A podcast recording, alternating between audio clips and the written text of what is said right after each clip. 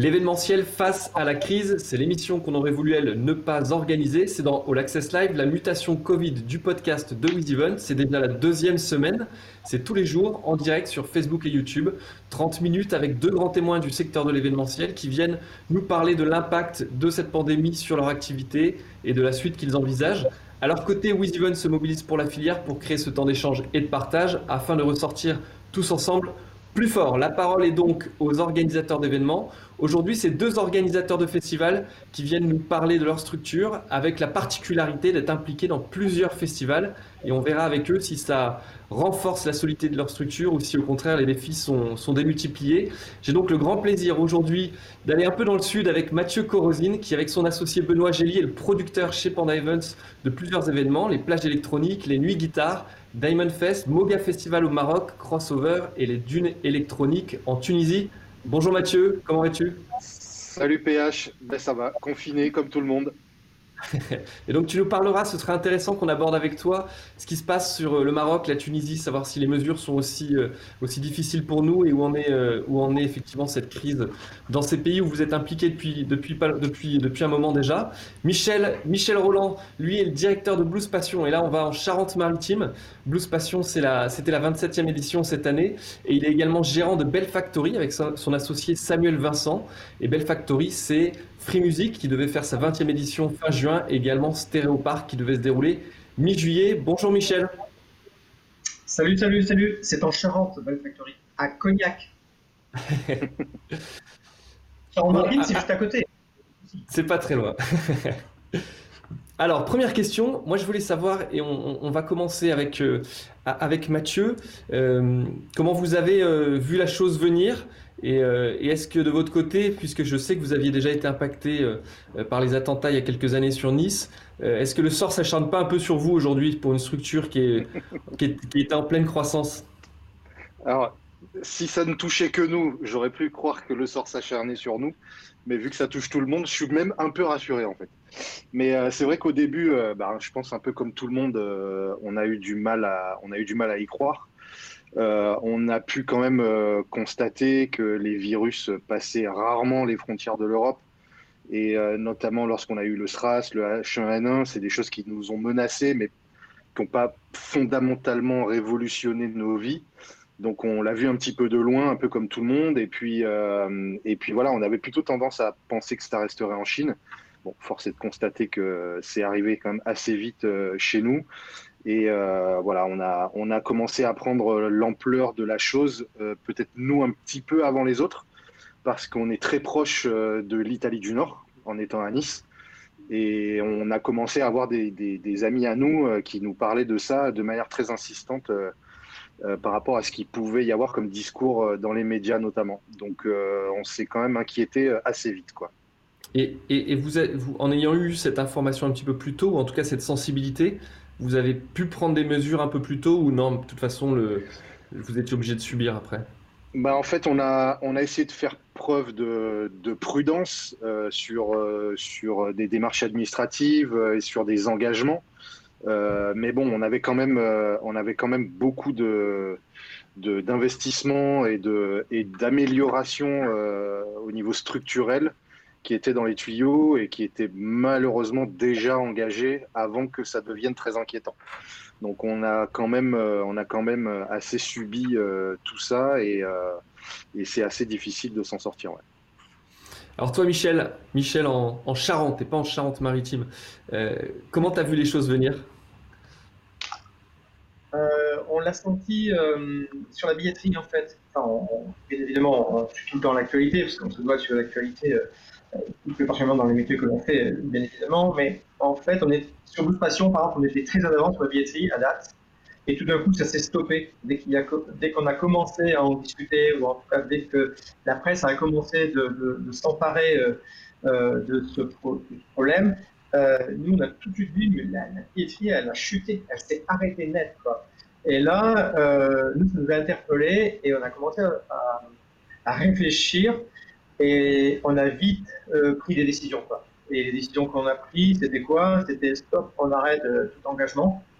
On resserre toutes les dépenses, tous les projets autour des festivals, on, va voir. Euh, Et du coup, on est monté en puissance comme ça et, et on était vite prêt à penser que ça allait pas se faire. D'accord. Tout à l'heure, j'évoquais le fait que, tous les deux, vous avez des structures qui organisent plusieurs événements. Euh, toi, Michel, 27 euh, éditions sur, Cognac Blues et avec Bell Factory, cette structure avec les, deux autres festivals que j'ai cités tout à l'heure. Est-ce que c'est une force aujourd'hui ou est-ce qu'au contraire, tu es impacté trois fois? Euh, Là, du coup, on est impacté trois fois. Alors, ça peut être une force dans le montage parce qu'un festival peut soutenir l'autre sur une année difficile et vice-versa, où les trois peuvent consolider la structure. Mais quand les trois, euh, du coup, la perdent, c'est ce qui se passe, hein, les, trois euh, sont à zéro, euh, là, ça se multiplie par trois. C'est vraiment pas un avantage. D'accord.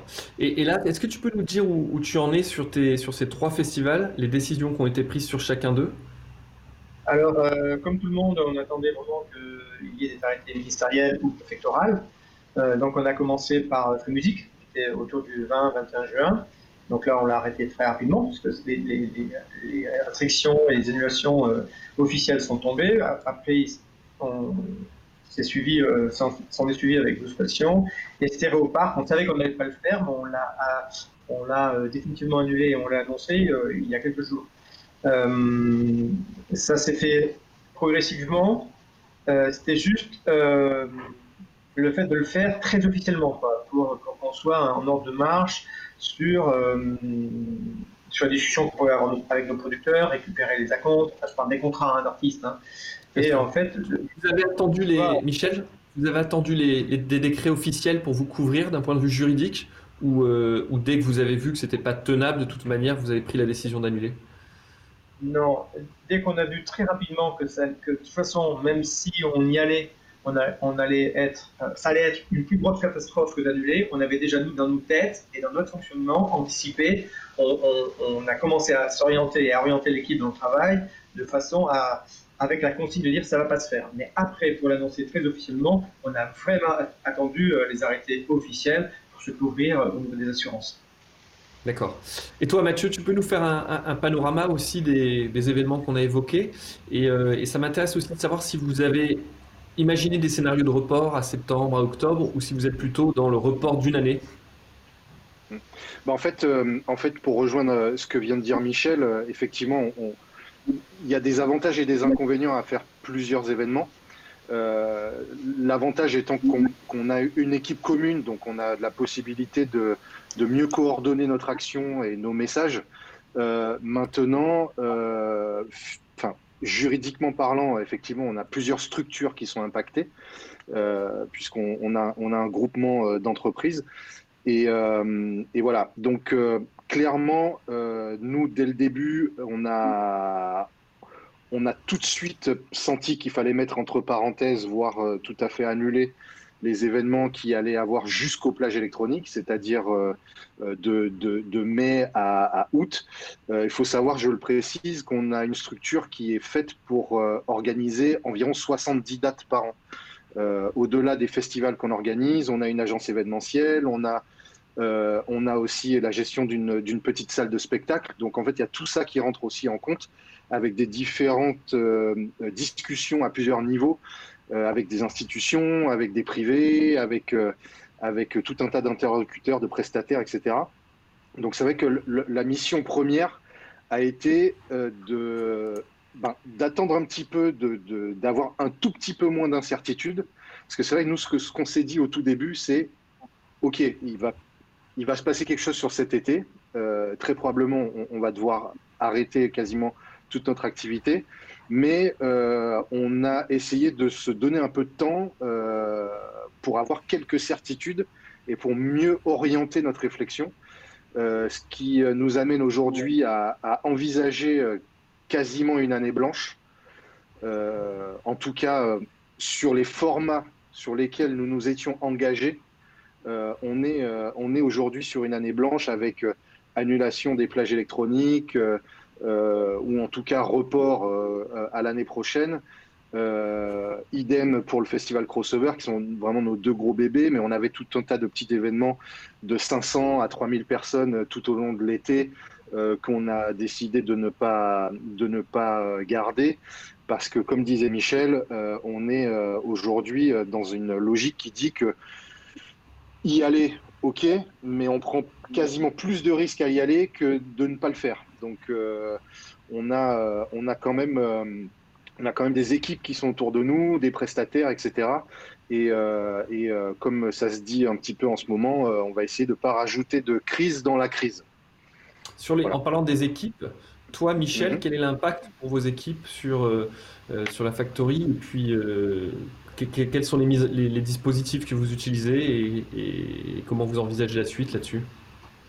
Donc, nous, nous sommes 10 permanents dans, la, structure. On s'est tout de suite mis dès le début en télétravail. Déjà, pour des, euh, notions sanitaires, euh, on va revenir dessus. On s'est tout de suite mis en télétravail et, euh, et on s'est tout de suite mis aussi au chômage partiel, 50%. ce qui nous permettait, ce qui nous permet nous d'anticiper, comme le dire Mathieu, on a le même raisonnement, une année blanche, c'est-à-dire en, resserrant complètement, complètement les boulons à tous les niveaux et trouver des solutions adaptées pour que quand même on reste un peu en mouvement et que l'équipe ne se sent pas complètement perdue, euh, à essayer de faire que malgré euh, toutes les contraintes euh, qu'on subit, la structure et les collaborateurs ne soient pas en danger. Donc on a fait deux choses précises. On a mis tout de suite télétravail, un, pour les questions sanitaires et protéger nos collaborateurs. Deux, je, l'ai précisé, on, a mis tout le monde en, en chômage partiel à 50%, mais on a gardé les salaires, ce qui permet aussi aux collaborateurs d'être tranquilles et sereins niveau de l'esprit. le fait d'avoir euh, d'avoir fait, par exemple, sur, sur Blues Passion, d'en être à la 27e édition, est-ce que ça a permis au fil des années d'acquérir un petit matelas de sécurité qui permet de, passer ce genre de crise? Ou est-ce que l'économie des festivals étant, ce qu'elle est et ce qu'on connaît, euh, vous n'avez pas jusqu'à présent réussi à avoir ce petit matelas qui vous sécurise? En fait, on, a un matelas, enfin, on, a de la trésorerie, on a euh, des fonds de réserve, mais ces fonds, ces fonds de réserve, ils ne servent pas à éponger une problématique de cet ordre-là. Ils servent à faire quoi? Ils servent à, euh, à, faire les acomptes quand on paye les contrats avant que le festival euh, parte, avant que la billetterie arrive. Tu vois, ils servent à un fonctionnement normal d'une structure comme les nôtres. Alors après, quand je dis ça, effectivement, si cette année on on est un peu limite, ric-rac, on se servira de ces fonds euh, pour, la structure. Mais euh, nos réserves et les montants de nos réserves euh, sont avant tout pour un fonctionnement normal et logique de nos métiers. On a, une question pour toi, Mathieu, qui est remontée, qui, était, qui rebondissait sur quand tu évoquais une année blanche. Et la question était la suivante comment pouvez-vous envisager une année blanche tout en faisant perdurer la société? Alors, c'est tout, euh, tout, le challenge euh, du moment. Euh, c'est-à-dire qu'on est face à une baisse de quasiment 95% du chiffre d'affaires, concrètement, hein, en évoquant cette année blanche. mais on doit aussi faire preuve de réactivité, d'adaptabilité pour pouvoir continuer, continuer à garder, entre guillemets, sous perfusion nos structures euh, que ce soit en, faisant appel aux mécanismes de l'État. Hein. on, a, on a des choses qui nous, qui nous, sont, euh, qui nous sont accordées, telles que les, les, plans de. les hum, prêts garantis par l'État, pardon, et le chômage partiel, ce qui nous permet quand même de, de, maintenir euh, une espèce de, de flot qui, est, qui est très précaire, hein, qui, est, qui est extrêmement précaire même, je dirais. Mais, euh, mais voilà, en gros, on a quand même, euh, on a quand même eu un galop d'essai. Euh, peut-être que l'expression n'est pas, est pas, bien, est pas bien amenée, mais on, a, eu, on a dû subir les, les, conséquences des attentats de Nice de manière très directe et très violente, avec un arrêt de l'activité en fait. C'est ça. Les plages électroniques, c'est à Cannes. Et de, mémoire, les attentats sont arrivés une semaine avant, c'est ça ou, dix jours on était, on était 15 jours. Euh, le festival était 15 jours après les attentats. Et euh, bah, bien évidemment, nous, on avait tout un, toute une programmation d'événements euh, bah, de, de, août jusqu'à la fin de l'année qu'on a dû mettre en parenthèse, etc. Donc, on, on pas jusqu'à dire qu'on est, qu'on est rodé, mais on, a, on a connu un petit peu cette situation de stress d'incertitude, de crise, d'essayer de, de, maintenir la machine à flot et surtout de se réinventer et de, de, de, créer des nouvelles choses qui pourraient nous permettre de continuer d'exister en fait. De façon très concrète, qu'est-ce que vous aviez fait, notamment avec vos partenaires? Est-ce que vous aviez échelonné euh, euh, des paiements? Est-ce que vous aviez demandé de soutien des collectivités? Est-ce que, est que, de cette expérience, qu'est-ce que, quelles sont les bonnes astuces que tu peux partager aujourd'hui avec, euh, avec d'autres organisateurs? Bah, Déjà, c'est de, de garder son sang-froid. Je pense que ça, c'est le plus, le plus important.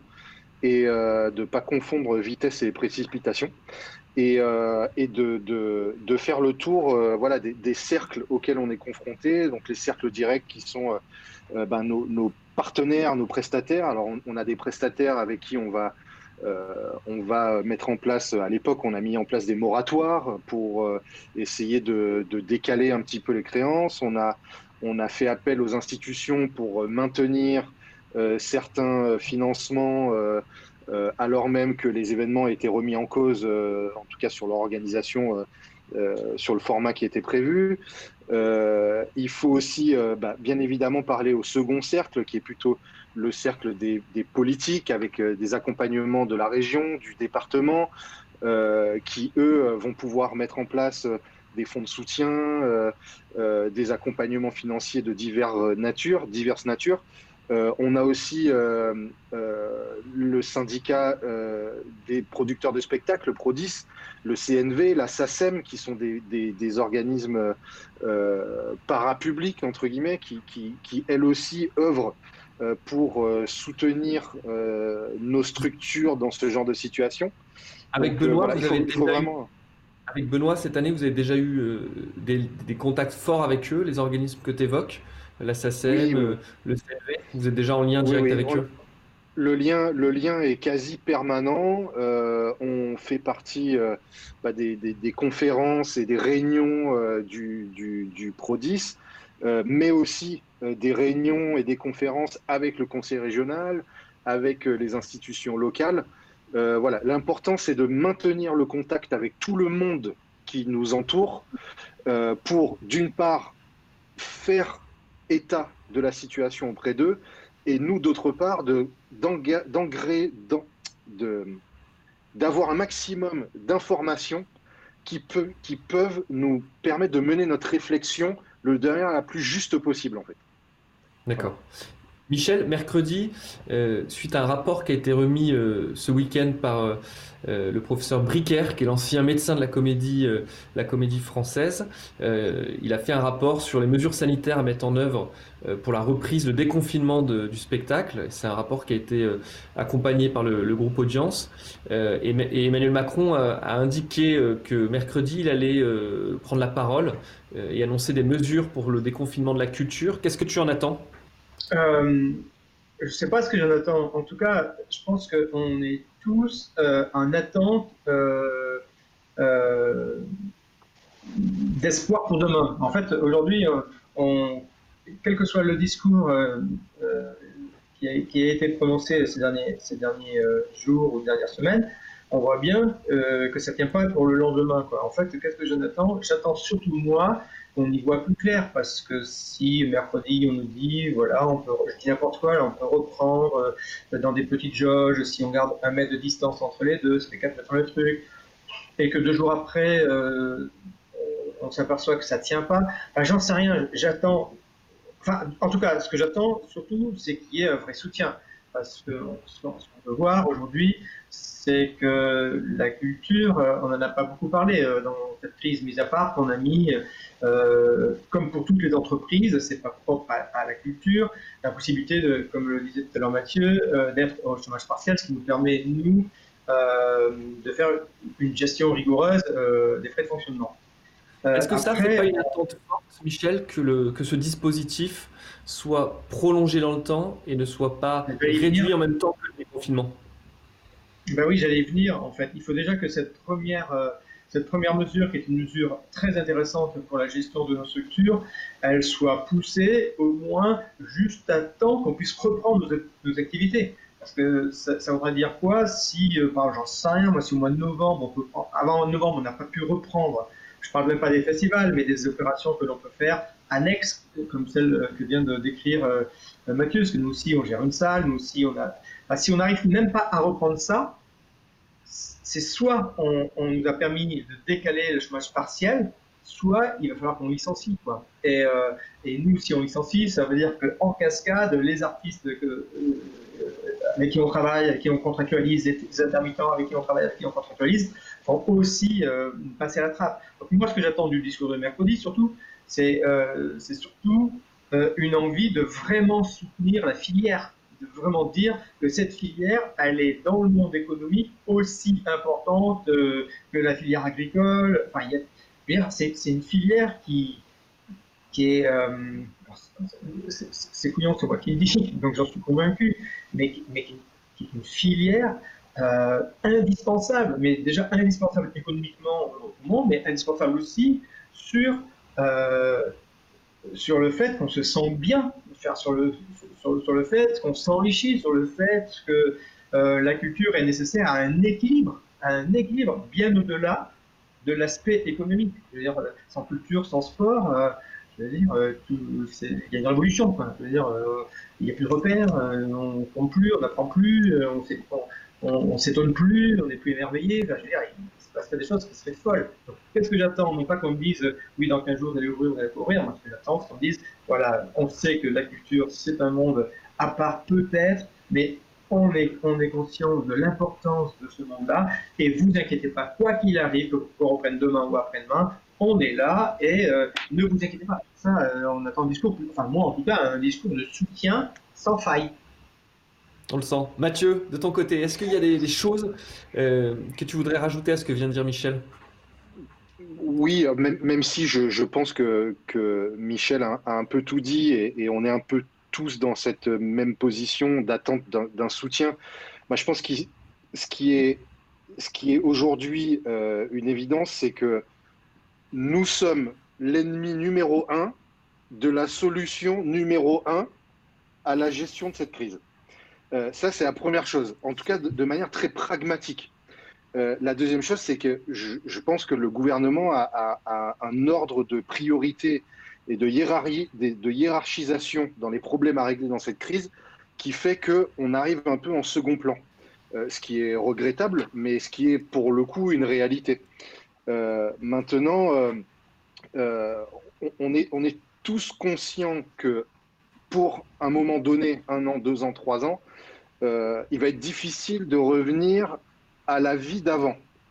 Donc peut-être que le challenge qui nous est proposé avec le gouvernement, avec les autorités euh, décidantes, euh, que euh, on peut déjà commencer à imaginer une espèce d'après quoi, euh, mhm. avec des nouvelles règles du jeu, avec des nouvelles manières de travailler, etc. Et je pense que au-delà du, du, soutien, bien évidemment, sur nos structures, qu'ils soient financiers ou, ou, peu importe, ou fiscales ou peu importe, je pense que des institutions et des partenaires publics euh, moi, j'attends d'eux qu'on crée ensemble une espèce de, modèle économique viable avec des nouvelles opportunités qui font un peu plus de sens euh, et, qui nous accompagnent dans l'évolution de notre métier.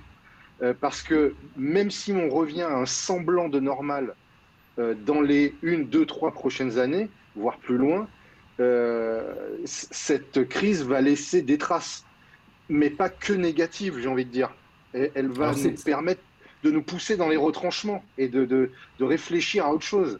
Et c'est à ce moment-là qu'on aura besoin du gouvernement, soit pour nous aider à nous donner un cadre qui va nous permettre de mener une bonne réflexion, soit de nous permettre de nous mettre dans des bonnes conditions euh, avec du soutien logistique, matériel par exemple, euh, qui va nous permettre de, pouvoir euh, continuer une activité qui ne sera pas la même, mais qui sera une activité quand même.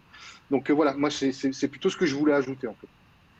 Alors tu, parlais de, l'après, le retour à la normale. Je vais vous donner deux sondages qui ont été réalisés l'un en Angleterre et l'autre aux États-Unis. Le premier en Angleterre, la question était la suivante quand pensez-vous retourner voir des concerts? Alors c'est pas des festivals, mais en tout cas c'est le, même univers. à peu près 2000 réponses. 4% ont dit de suite, 8% après quelques semaines, 21% après quelques mois, 22% pas avant un vaccin 12% ne savent pas. Et alors, ce qui est très étonnant, c'est qu'il y a 33% qui répondent de toute façon, n'y allait pas avant. Euh, mais Est-ce que, ce, est que ce type d'enquête ou, celle de Reuters aux États-Unis qui dit que 55% des gens n'iront pas voir des événements avant un vaccin, est-ce que euh, vous le prenez pour argent comptant ou comme moi, vous vous dites qu'on est dans un climat anxiogène et que de toute manière, cette analyse est biaisée et que ça peut revenir plus vite Michel, moi, comment je dirais que les choses ah, Pardon. pardon. Euh, moi, moi enfin, euh, c'est mon avis personnel, du coup, plutôt citoyen. je trouve désastreux de comment s'empare la presse de ce problème, parce que depuis deux mois, c'est euh, une gestion euh, exclusivement sur la peur et sur l'angoisse. C'est-à-dire qu'à aucun moment, euh, je ne dis pas qu'il faut partir des conneries, mais je veux dire, on ne peut pas sans arrêt, sans arrêt, sans arrêt dire que c'est qu'on va mourir. Quoi. Je veux dire, moi, quand je discute avec les gens autour de moi, comme mon voisinage, tout ça, là, je suis vraiment sur la terre et sur le terrain. les gens, ils ont juste peur, quoi, mais ils ont vraiment peur. Mais, ça me désole. Donc, euh, ça, c'était pour faire une, autre, solution. C'est euh, la gestion par la peur. Euh, ça n'a jamais été mon truc et, ça m'affole et, et, je trouve ça pas bien, pas bien du tout. Après, moi, je pense, je suis d'accord avec mon copain d'à côté qui dit de toute façon, on a et, plutôt l'obligation de réfléchir à demain, c'est-à-dire au-delà euh, du virus, au-delà de ce qui se passe aujourd'hui, peut-être que c'est un bienfait pour nous pour euh, réfléchir sur nos événements, sur comment on les présente, comment on les travaille, comment on travaille avec les producteurs, comment on travaille avec les agents, comment on travaille avec euh, les ministères. Ça, c'est plutôt intéressant. Peut-être que ça va nous faire avancer et peut-être on va devenir encore un peu plus créateur ou créatif. Ça, c'est intéressant. Après, moi, je me dis, euh, effectivement, euh, je, pense que les gens sont angoissés à venir, euh, à se rapprocher et à boire un verre et, à se faire un bisou en écoutant de la bonne musique. Tu vois, je veux dire, quand tu es 15 000, 7 000, 10 000, côte à côte, tu bois des coups avec des mecs que tu connais pas ou des mecs. Enfin, je veux dire, là aujourd'hui, avec tout ce qu'on avec tout ce qu'on nous a dit et tout ce qu'on met dans la tête depuis deux mois, je vois personne, personne faire ça dans les mois qui viennent. Qui viennent. Mais moi, je suis nature optimiste, euh, j'aime l'espoir, j'aime la vie, euh, j'aime partager, et, je me dis que ensemble, tous ensemble, euh, tout ça va prendre du temps, mais ça va se remettre en place. Mathieu, est-ce que, es, est-ce que tu es keynésien comme Michel Keynes, c'était le John Maynard Keynes, c'est lui qui avait inspiré les politiques de relance, notamment après la crise de 29. Et quand on lui a amené des critiques sur l'impact de ces politiques de relance, sa réponse, c'était de dire, de toute façon, à moyen terme, nous serons tous morts. Exactement. Ben, Figure-toi que j'écoute beaucoup de podcasts sur, euh, sur l'économie en ce moment et, et j'étais là-dessus il y a quelques jours. Mais euh, en fait, euh, mon, mon, mon, mon, propos serait, serait de dire que de manière pragmatique, je pense que la peur est nécessaire d'une certaine manière parce qu'elle va nous rendre prudents. Par contre, pour euh, rejoindre le discours de Michel, je pense qu'on manque de raison et, de, rationalité euh, dans, la manière d'aborder les choses. Ce qui est un peu normal parce qu'on est à chaud et qu'on n'a pas du tout de possibilité de prendre de la hauteur et de prendre du recul par rapport à ce qui nous attend. On est des fois, j'ai l'impression, plus dans une crise de l'incertitude que dans une crise sanitaire en fait. Euh, dans le sens où euh, euh, aujourd'hui, il y a des scénarios très positifs comme très négatifs. Et le gros problème dans ce moment, c'est qu'on n'arrive pas à trancher lequel va, lequel va réellement exister. Donc, je pense qu'il faut, il faut ne pas forcément réagir à chaud et être pragmatique. Voilà. Aujourd'hui, ce qui, pour être pragmatique, ce qui sera évident et qui ne bougera pas, c'est que cet été, ce sera le thème de la distanciation sociale et des consignes sanitaires. À partir du moment où on a intégré ce concept, on peut avoir une réflexion qui peut nous permettre d'aller vers l'avant, qui peut nous permettre de nous projeter. Mais si on est dans le truc de se dire ah, peut-être qu'il va y avoir un vaccin ou un traitement, alors peut-être que je vais pouvoir faire un truc. de 5000 personnes ou de 1000 personnes, etc. En fait, donc, toi, le nombre de gens ne compte plus, en fait. Toi, Mathieu, tu es plutôt à dire on doit repenser nos événements de telle sorte qu'ils soient euh, adaptés à cette nouvelle contrainte, en tout cas à court terme, de distanciation sociale? Oui, en fait, si tu veux, euh, en fait, je, je vais, je vais pour, être franc, je, partage l'avis des gens qui sont sondés, en fait. C'est-à-dire qu'aujourd'hui, personnellement, euh, vu euh, des, des, des, personnes âgées qui habitent autour de moi, etc., je serais un peu stressé d'aller me mettre dans une fosse euh, avec plusieurs milliers de spectateurs. Voilà, concrètement, aujourd'hui, ce n'est pas un truc que j'ai envie de faire. Maintenant, est-ce qu'on ne peut pas se dire qu'on peut prendre la contrainte et de faire de la contrainte l'idée de base Et à partir de là, ah, je, veux dire, euh, euh, quand on discute comme ça, je trouve que tous les avis sont respectueux. Euh, on a chacun des avis qui divergent. Je ne suis pas tout à fait d'accord avec Mathieu, sauf là où je, le rejoins, c'est qu'il faut faire attention à autrui. C'est-à-dire que ta, ta propre responsabilité, c'est celle de faire attention aux autres. Donc là, où je rejoins Mathieu, c'est quand il dit je ne me sens pas à aller dans une fosse, j'ai autour de moi des gens peut-être un peu âgés, un peu fragiles, de ma faute, j'irais peut-être les mettre en danger. Donc, je veux dire, ça, c'est, quand même hyper intéressant. Et euh, ça, c'est de la responsabilité, euh, de sa propre responsabilité. Là, je, le rejoins. Après, euh, du coup, peut-être que j'ai pas assez de recul encore. Moi, je, tu sais, moi, j'aime bien prendre mon temps. On réfléchit depuis un mois et demi avec les équipes, justement, à, à que pourraient être les événements demain. Donc là, en fait, pour l'instant, on ne se pose pas trop ces questions-là. Ce qu'on s'est dit, on va faire autre chose. Et qu'est-ce qu'on s'est dit? On s'est dit, tiens, ça fait longtemps qu'on avait envie de le faire, on n'a pas eu le temps de le faire. On est en train de faire une démarche RSE. On est en train de déterminer euh, les valeurs sur nos événements. Chaque événement a ses propres valeurs, il y a qui, se rejoignent, bien sûr. Et on va essayer de, retravailler nos événements avec de vraies valeurs à l'intérieur d'un acte très fort qui est une démarche RSE. Et du coup, quand on a commencé à faire ça, on y réfléchit fort, hein, et on en former même quelqu'un euh, là-dessus, on, s'aperçoit que c'est intéressant parce que justement, on peut répondre à des préoccupations pour demain, euh, en termes, alors je vais prendre un exemple couillon, mais parce que ça, mais tout le monde le fait depuis longtemps, enfin, j'espérais, euh, ben on va aller euh, beaucoup plus en profondeur, tu vois, sur notre démarche éco-festival. Donc ça, c'est, pas grand-chose. Mais en fait, ce que je veux dire par là, c'est que en, en ayant le temps de réfléchir par rapport à cette problématique, on est parti sur un autre angle avant de se dire est-ce que en 2021 les gens vont sortir ou vont pas sortir. On s'est dit comment on peut réinventer nos événements avec de véritables valeurs qui peuvent s'inscrire dans le monde de demain.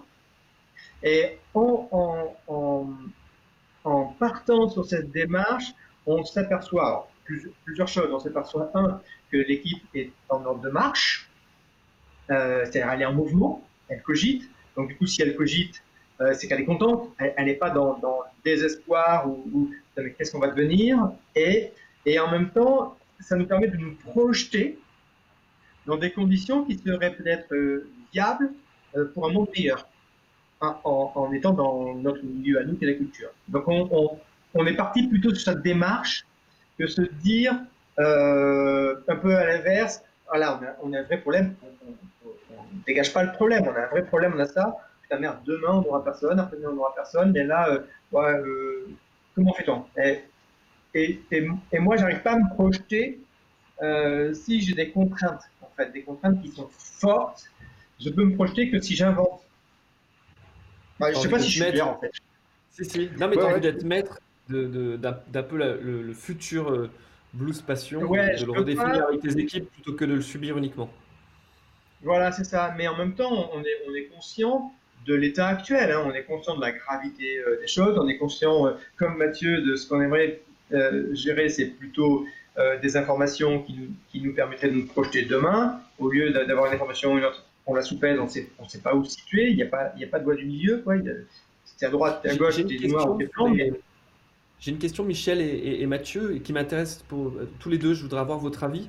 Euh, on, a parlé de différentes parties prenantes, le public, quand est-ce qu'il va revenir, on a parlé du soutien des collectivités et, de d'autres prestataires. Euh, cette crise, elle va avoir un impact aussi sur les partenaires privés. Euh, je sais que le modèle de Cognac est, très fort sur ce point parce qu'il y a les maisons de Cognac qui sont partie prenante, j'ai même, même, envie de dire complètement intégrées même dans l'organisation de cet événement, ce qui en fait une vraie force. Est-ce que aujourd'hui vous avez aussi une inquiétude sur le, euh, cette deuxième vague de partenaires privés qui, par euh, des difficultés économiques, pourraient se retirer ou au contraire, vous sentez un soutien fort parce que vous avez réussi à, tisser des liens euh, conséquents avec eux? Et si tu peux nous, dire, Michel, Michel, si tu peux nous le dire si c'est pas confidentiel, ça m'intéresse que tu nous donnes le pourcentage des recettes en partenaire privé sur ton festival. Je crois, je ne suis pas certain, mais je crois que c'était un de ceux qui a le pourcentage le plus élevé. Donc on, va prendre que Blues Passion, parce que les, deux autres festivals sont, sont élaborés de la, avec la même stratégie, mais sont moins costauds en matière de, partenariat. Blues Passion, bah oui, c'est les partenaires, c'est plus de 350 partenaires. Il y a toute la filière euh, euh, du cognac, bien évidemment, avec des partenaires euh, qu'on appelle premium, qui sont des grosses, grosses maisons comme euh, MC, Martel, Bénissé. Et, et oui, ça représente pratiquement 37, 38, 40% du budget quand même. C'est pas rien. Et euh, ce qu'on s'est attaché à faire, là, depuis qu'on on a euh, annoncé officiellement l'annulation euh, de l'édition 2020, on s'est attaché à inventer une communication auprès de nos partenaires. C'est-à-dire que, bah, ok, ils le savent comme nous, ils ont, ils, ont les informations, ils voient la problématique, mais qu'est-ce que ça implique pour nous d'annuler et de, de breaker avec eux 27 ans d'histoire? Donc là, on, a essayé de réfléchir à une communication, on leur a envoyé de l'aide, des newsletters, on, s'est amusé, on a envoyé même des playlists à écouter, à découvrir. Et là maintenant, on est en train de tous les rappeler un par un pour avoir une discussion euh, euh, plus philosophique et surtout une discussion pour demain. Aujourd'hui, on s'aperçoit euh, qu'on a un soutien fort, bien fort. tous les partenaires qu'on a contactés, on est en train de le faire, sont tous repartants évidemment euh, pour 2021. Ils sont tous comme nous. Euh, ils s'interrogent d'abord qu'est-ce que sera demain et qu'est-ce que sera 2021. Mais en tout cas, sur le principe, comme s'il n'y avait rien, ils sont tous, tous repartants. après, je pense qu'ils aménageront leur soutien selon, selon l'avenir, selon comment on va nous élaborer les prochaines éditions. malgré tout, quand même, euh, on veut être vigilant. Et nous, dans nos budgets, dans, nos BP 2021, euh, on intégrera une paire des partenaires quand même, des partenariats. Euh, parce que là, je te parle des, maisons sans problème, enfin, ou des entreprises sans problème, ou a priori sans problème pour l'instant, mais on a une multitude d'entreprises qui prennent de plein fouet la, problématique du coronavirus et qui, et, qui vont avoir d'autres problèmes à gérer, à mon avis, euh, que venir s'amuser avec nous, soutenir. Euh, voilà. Donc, euh, on, est assez confiant, les gros partenaires nous soutiennent et on a eu des jolis, des jolis messages. sauf qu'on sera hyper vigilant et on intégrera tant mieux si on l'a pas, mais on intégrera une perte assez importante pour élaborer le budget 2021.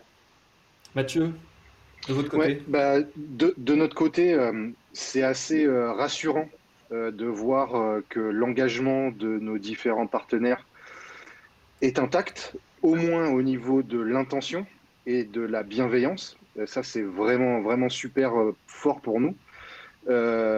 et effectivement, pour cette année, on va essayer de leur proposer une prise de parole d'une manière ou d'une autre, qu'elle soit digitale ou par l'intermédiaire d'actions diverses, mais on y viendra plus tard.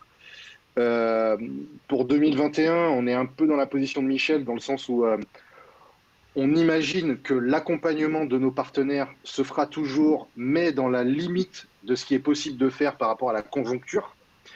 Et, euh, et par contre, cette conjoncture, on ne sait pas de quoi elle sera faite ni dans un mois, ni dans un an.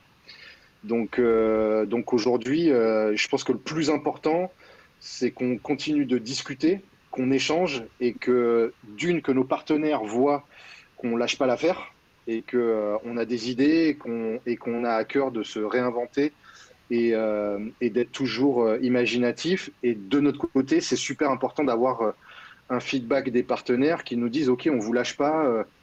on a monté cette relation ensemble depuis plusieurs années et effectivement, il y a cette espèce d'accident industriel qui fait que ça va être compliqué, mais on vous soutient toujours. Ça a été d'ailleurs le cas pendant l'édition 2016, où encore une fois, je reviens aux attentats de Nice où on avait eu un peu cette, euh, les prémices de, ce genre de situation où les partenaires avaient quand même beaucoup, beaucoup joué le jeu et nous avaient suivis euh, jusqu'au bout. Quoi.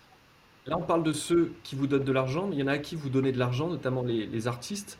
Euh, moi, je suis toujours assez étonné, je comprends cette logique, mais j'ai quand même le sentiment que les festivals, et indirectement les sociétés de billetterie, et indirectement les acheteurs, jouent le rôle des banques pour le compte de parfois de grands groupes ou d'artistes internationaux puisque cette logique des acomptes et ainsi de suite, est-ce que c'est pas quelque chose sur lequel vous, festival, vous devriez vous unir pour euh, taper un peu du poing sur la table et essayer de remettre des règles du jeu qui vous permettent, vous, d'avoir un peu plus de, rentabilité, de solidité et moins d'exposition, peut-être? Alors, nous, on travaille déjà sur ça. Hein. Ça fait déjà euh, presque un an. Euh, alors, on appartient tous à un syndicat. nous, on est au 10.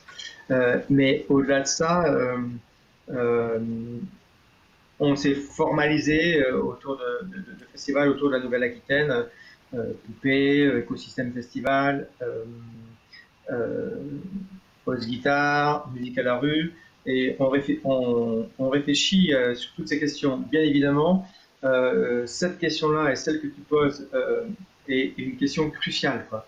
Et peut-être que la situation d'aujourd'hui, peut-être, bien, euh, va nous permettre justement de revoir un peu ce système là qui, qui depuis 4-5 euh, ans, euh, pour moi, dépasse l'entendement, qui, n'est pas très très sérieux.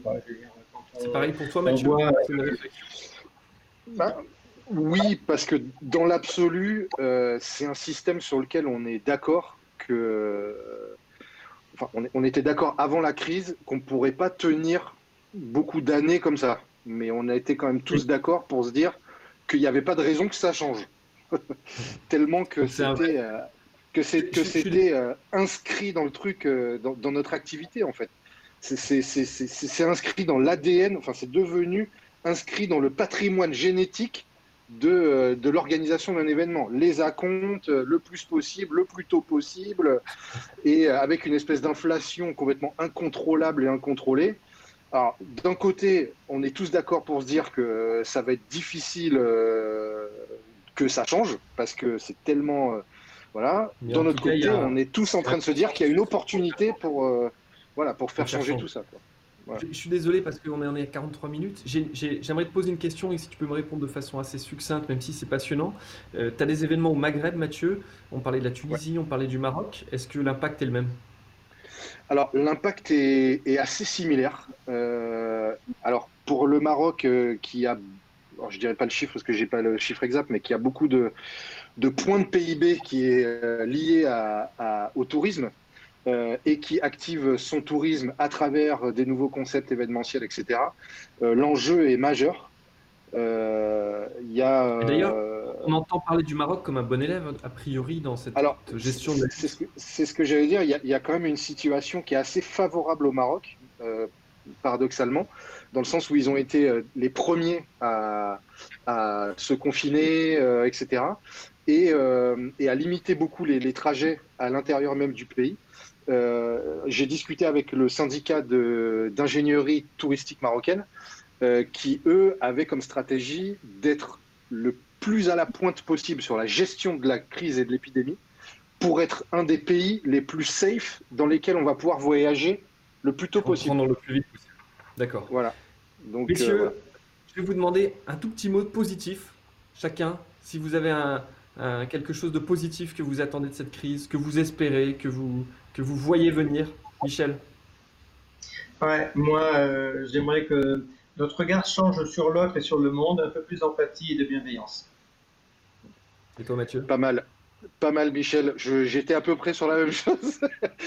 mais, euh, euh, non, concrètement, pour, pour, aller euh, sur autre chose, moi, le mot de la fin, ça serait, ça serait vraiment de, de, de, profiter de chaque crise pour faire ressortir du positif. Voilà. Je pense qu'il faut ni être optimiste ni être pessimiste, mais je pense qu'il faut fondamentalement être positif. Voilà. Et, euh, et, et aujourd'hui, je pense que c'est ça qui doit nous animer, c'est être le plus positif possible. Eh bien, en étant positif, avec de l'empathie et de la bienveillance, je passe le bonjour à Samuel Vincent et Benoît Gély, vos deux associés. Euh, et, je vous souhaite bien du courage parce que c'est compliqué, on est tous dans le même bateau. Merci. Demain à 15h, on continuera ces échanges avec le directeur général de la Fédération française de tennis qui nous parlera de Roland Garros, un peu de sport, et également Thomas Held, qui est le directeur général de l'entertainment chez Fimalac, et qui manage donc des zéniths, des producteurs, des festivals, et ce sera un regard croisé entre ces deux acteurs. Merci à vous pour aujourd'hui. On a reçu beaucoup de sollicitations pour être invité, on fait le maximum pour vous recevoir. En tout cas, d'ici là et d'ici demain, de show must go on. Salut les gars, à bientôt. Bye bye. Salut.